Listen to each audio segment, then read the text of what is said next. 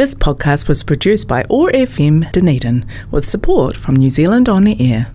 Nothing can replace the pleasure of turning the pages of the printed book. Wireless Books on Otago Access Radio explores our city's rich literary heritage, talking with people who are passionate about the printed word and celebrating the Dunedin Athenaeum and Mechanics Institute's fascinating local history. Tune in every second Saturday at midday for reviews and discussion about books, old and new.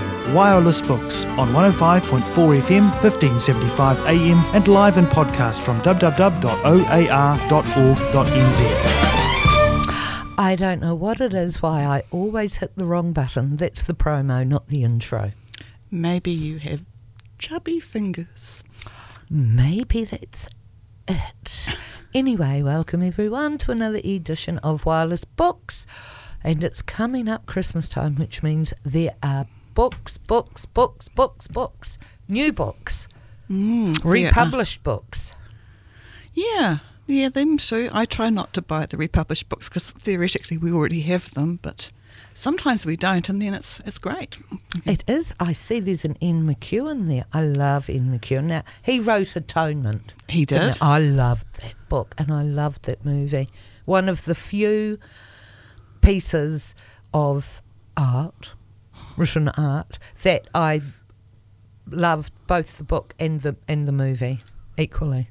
Oh, that's actually very it's very very rare because if you love a book, you, the, how can the movie ever live up to it? Because oh, I know, but I don't know. It must have been the wonderful. Well, it had a lot in that movie, set in wartime. Well, before wartime, but the beautiful house, their beautiful estate. It was so hot, one of the hottest summers they'd ever had, and they had the, you know, even the sounds, the cicadas. What are they called? Cicadas. Oh, I, Yeah, oh, you know, the things that make a lot of noise. Mm. And it was just enveloped you. And then the beautiful cinematography. I mean, so sad. And you saw when they were all um, huddling um, underground in the underground tube station, whatever, when the water came in and they drowned. Just everything was just so Beautiful. tragic.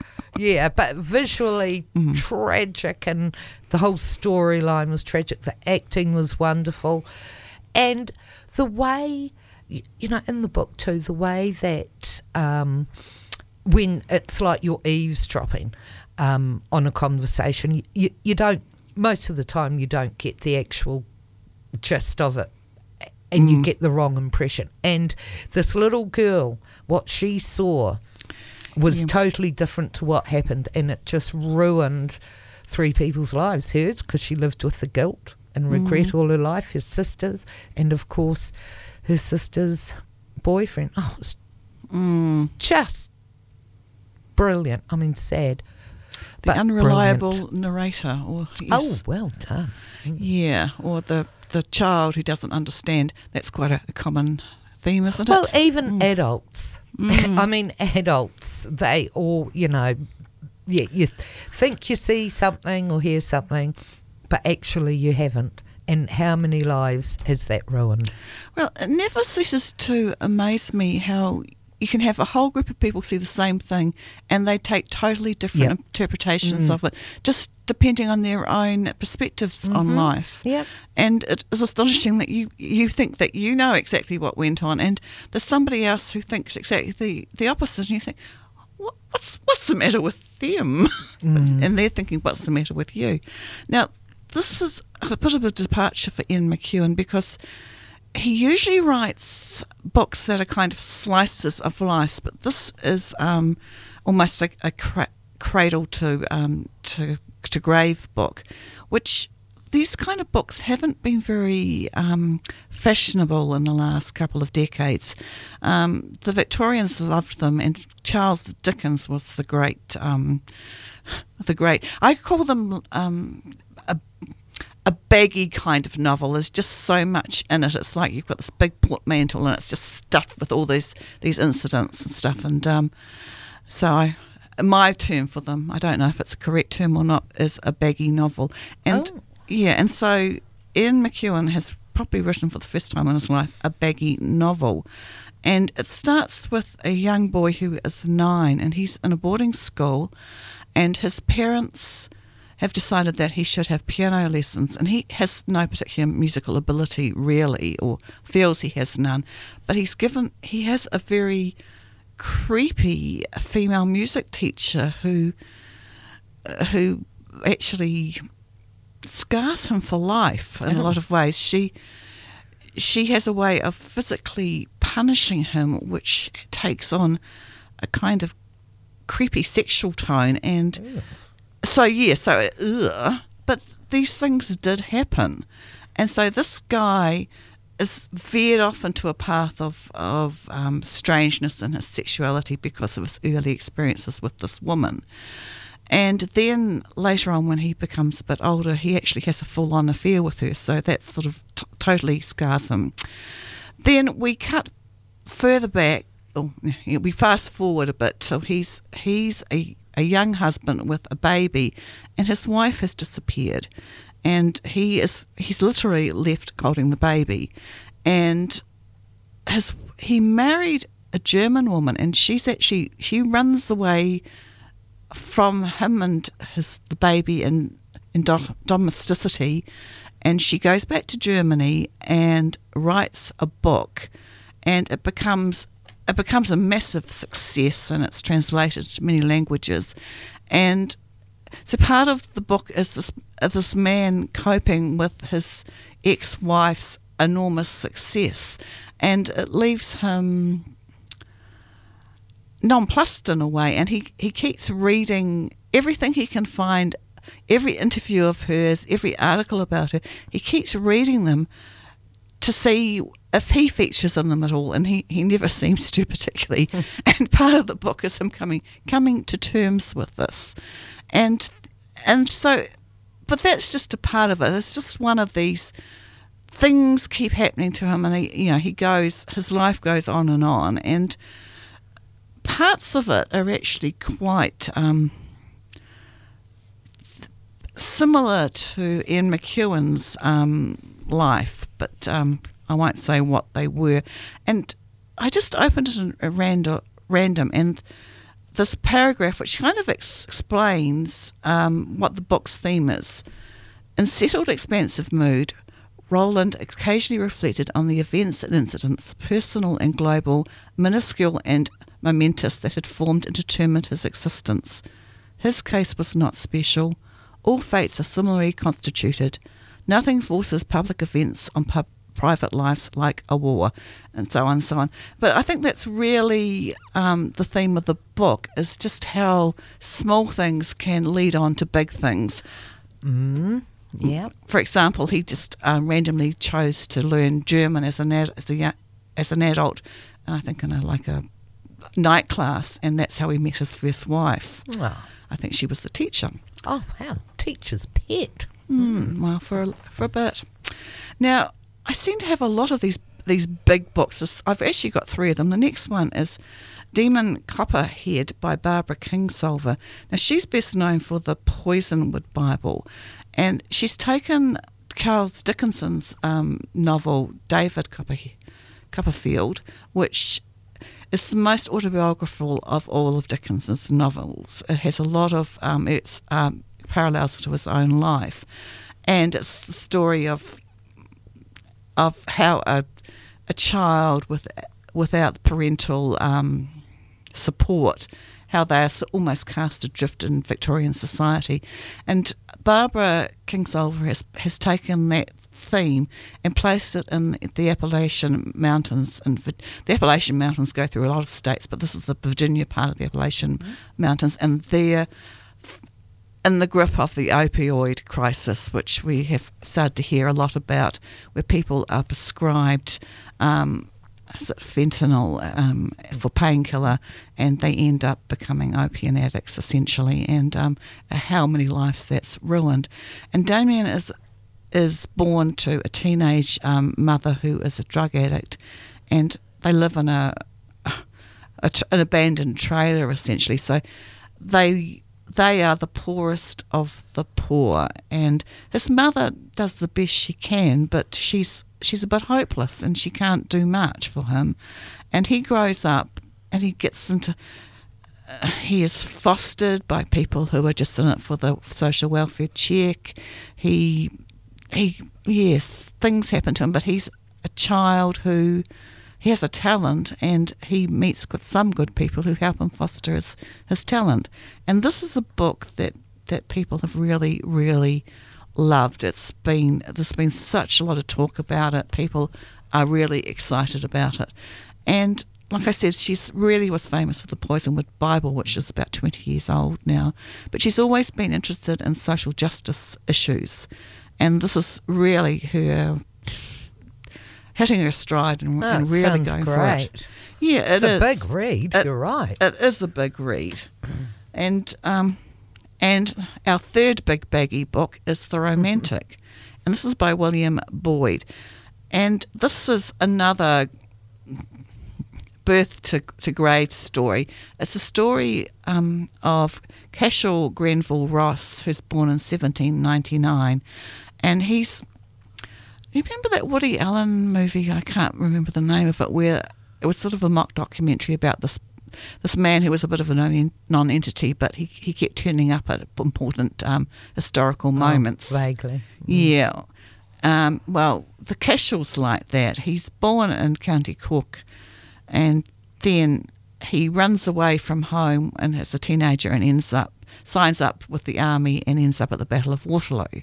Oh. Uh, and he survives that, so of course he's automatically a hero. And he just keeps go- leapfrogging from one historical um, exciting thing to another and ends up all over the place. And um, so it's sort of like a, great ripping yarn. Well, it's a wee bit like Forrest Gump because Yes. Forrest Gump managed to end up at many important historical events as well. Yes. So it's in that sort of um, vein. And so it's sort of just one ripping tale after Yeah. another. And it's, um, yeah.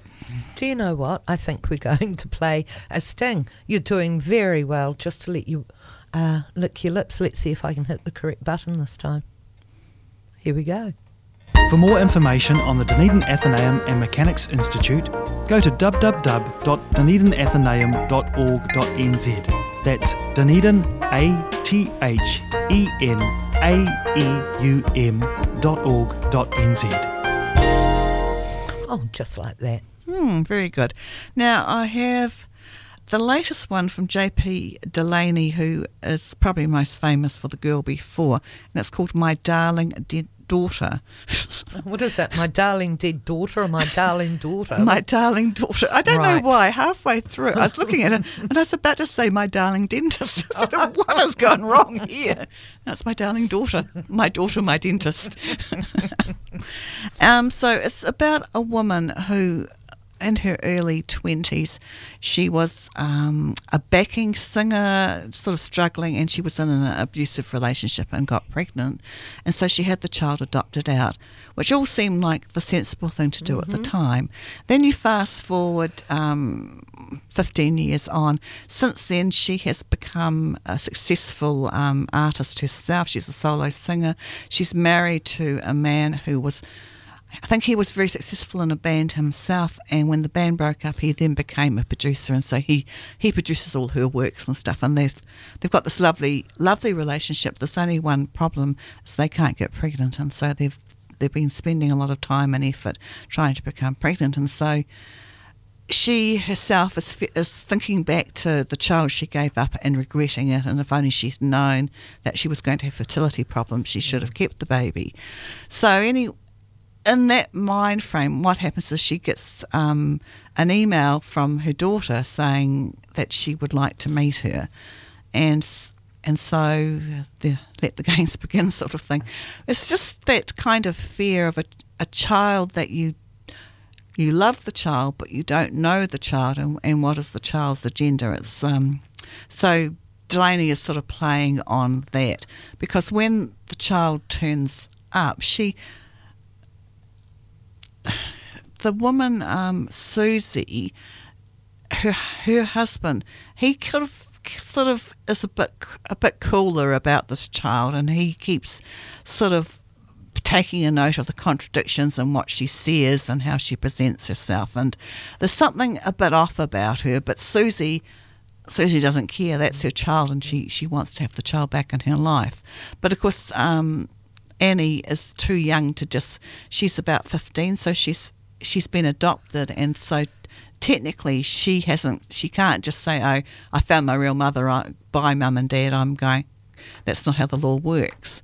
So you just sort of get that dynamic. So Susie wants to have Annie with her, but um, she she can't have her with her. It's and um, Annie starts to cause problems.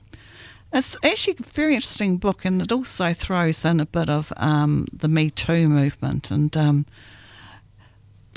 sort of the sometimes Me Tooing can be a bit ambiguous. I mean, women can go along with things and then maybe decide later, well, that was coercive, but but was it? So anyway, that's one of those. It's one of those sort of problem books. Mm. Anyway, I like J.P. Delaney. Mm. And finally, I have the next book by Raynor Winn, um, The Wild Silence. She wrote The Salt Path about her and her husband who they were evicted from their from their farm and they um, started um, walking along the southwest path and um, sleeping rough or in tents, even though you're not supposed to. And this carries on from that book. And so they've they've finished doing that, and they're actually um, somebody's given them offered them a flat at the back of a church, and her husband Moth is um, doing studying a course on um, garden planning and stuff, and his health is starting to fail again because he's from walking all day, he's now sitting down a lot, and it's not doing him any good. And partway through the book, they get offered um, they get offered to to stay at a farm where, and they start on the project of rewilding this farm. But she also takes us back to her childhood and um, the sort of child that she was. She used to go into the forest um, picking bluebells and stuff, even though there were traps all around, and she had to be very careful not to get caught in the, the rabbit traps. And she she was just sort of a, a dreamy child who was at, at, one with nature in a lot of ways. And I'm going to show this to Beth. It's a picture of, of Raynor and her husband. Um, Mo- they, he's called Moth, and she's known him since she was about 20, and she absolutely adores him. And um, he's a very he's a very good looking man. They look very adventurous. Well, they do, and um, at the end of the book, they they're off. They've gone somewhere, and um, on a walking trip, and there's a lot of Germans there, and all the Germans sort of keep winking at them and stuff, and they're getting very uncomfortable. And then it turns out that um, the book that she wrote, the um, the Salt Path, has come out in, in Germany, and uh, there was an a magazine article about them with their pictures in it, and so the, oh, the Germans recognised them, but they, they didn't realise that had happened. So they just saw, they saw these weird Germans, and they keep sort of you know winking at us. Very cute. Now I don't know how, how much time we're going to have, but I want to talk about A. A. Milne, who is most famous now for writing Hundred Acre Wood. Yes. Now, what can, what do you know about him? Can just off the top of your head, what's the thing you know about him? I know he had a son named Christopher, and he wrote Winnie the Pooh at the start for his son, um, and uh, he lived. He based 100 Acre Wood on the farmland, the paddocks, and all that where he lived. Obviously, not very much, Christine. Mm. If I'd known it was going to be a pop quiz, I would have studied. I wouldn't. I mm. wouldn't know would I pop quiz. Mm. No, well, it's just really that a lot of people have the perception that A. A. Was a children's writer who wrote children's books who didn't actually like children, and um, that's actually quite false. I just thought if you thought of that, he was born in January in 1882, and his father John Vine Milne and his mother Sarah Milne ran um, a school called Henley House School, which was actually quite a lovely school. And his father was actually born in Jamaica. I mean, because this is at the height of the you know the British Empire, and so his his grandfather had been a preacher who'd gone to Jamaica, and he'd had had lots and lots of children, and he was he was hopeless with money, and so they lived in, in absolute poverty. And and John Milne actually he was an academic child, but he didn't.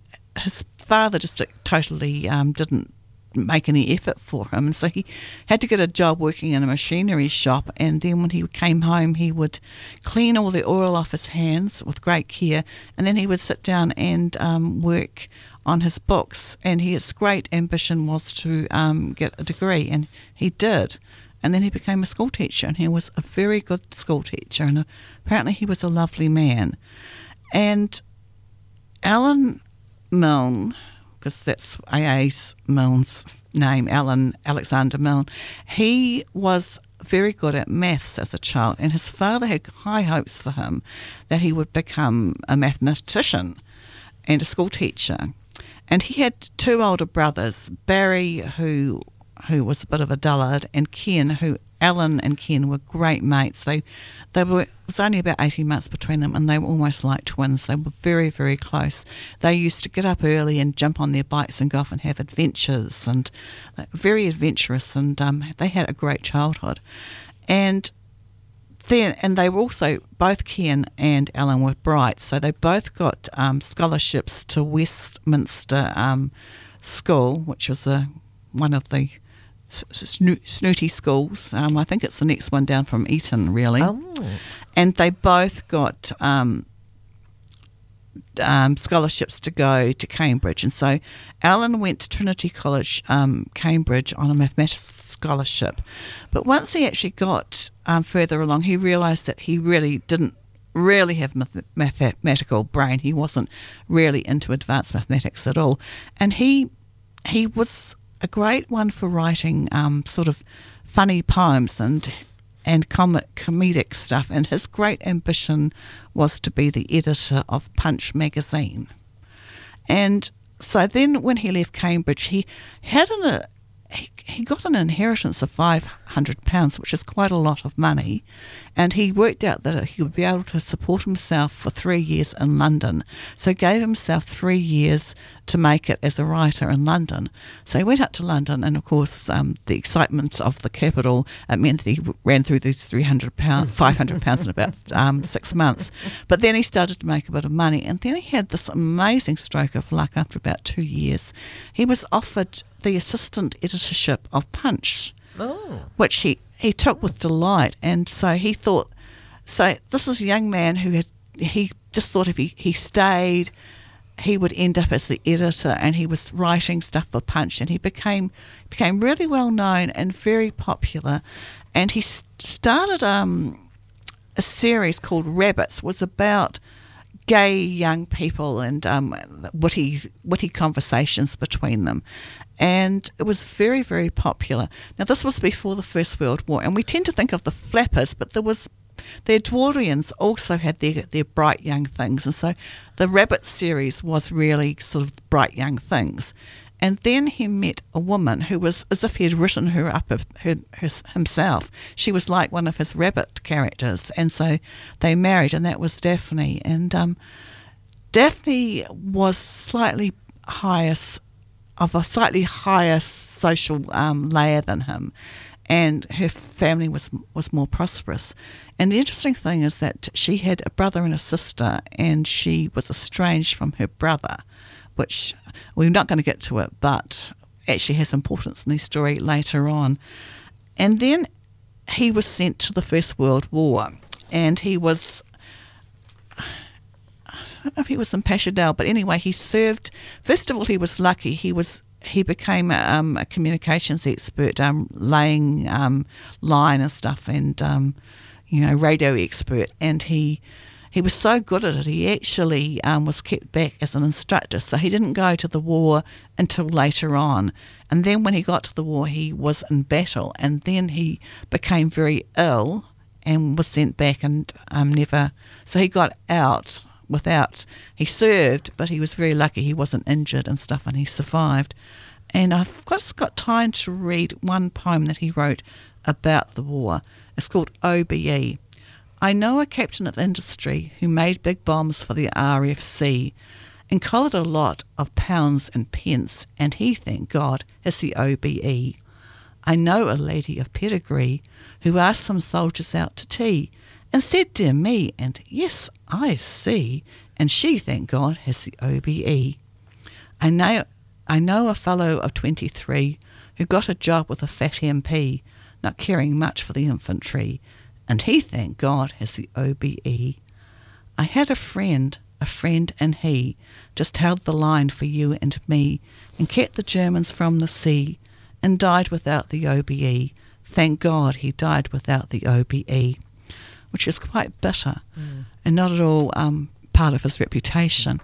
And Punch refused to, to publish that when he came back, and in fact, when he came back from the war, they didn't have a job for him.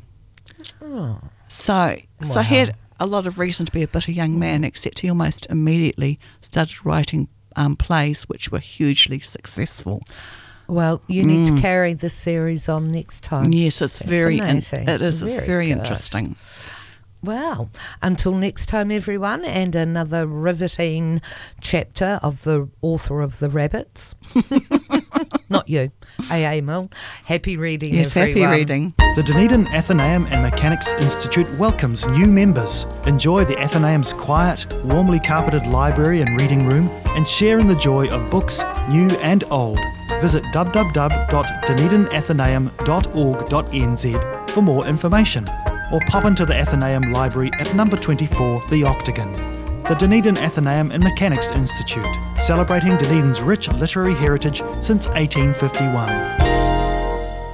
This podcast was produced by OAR FM Dunedin with support from New Zealand On the Air.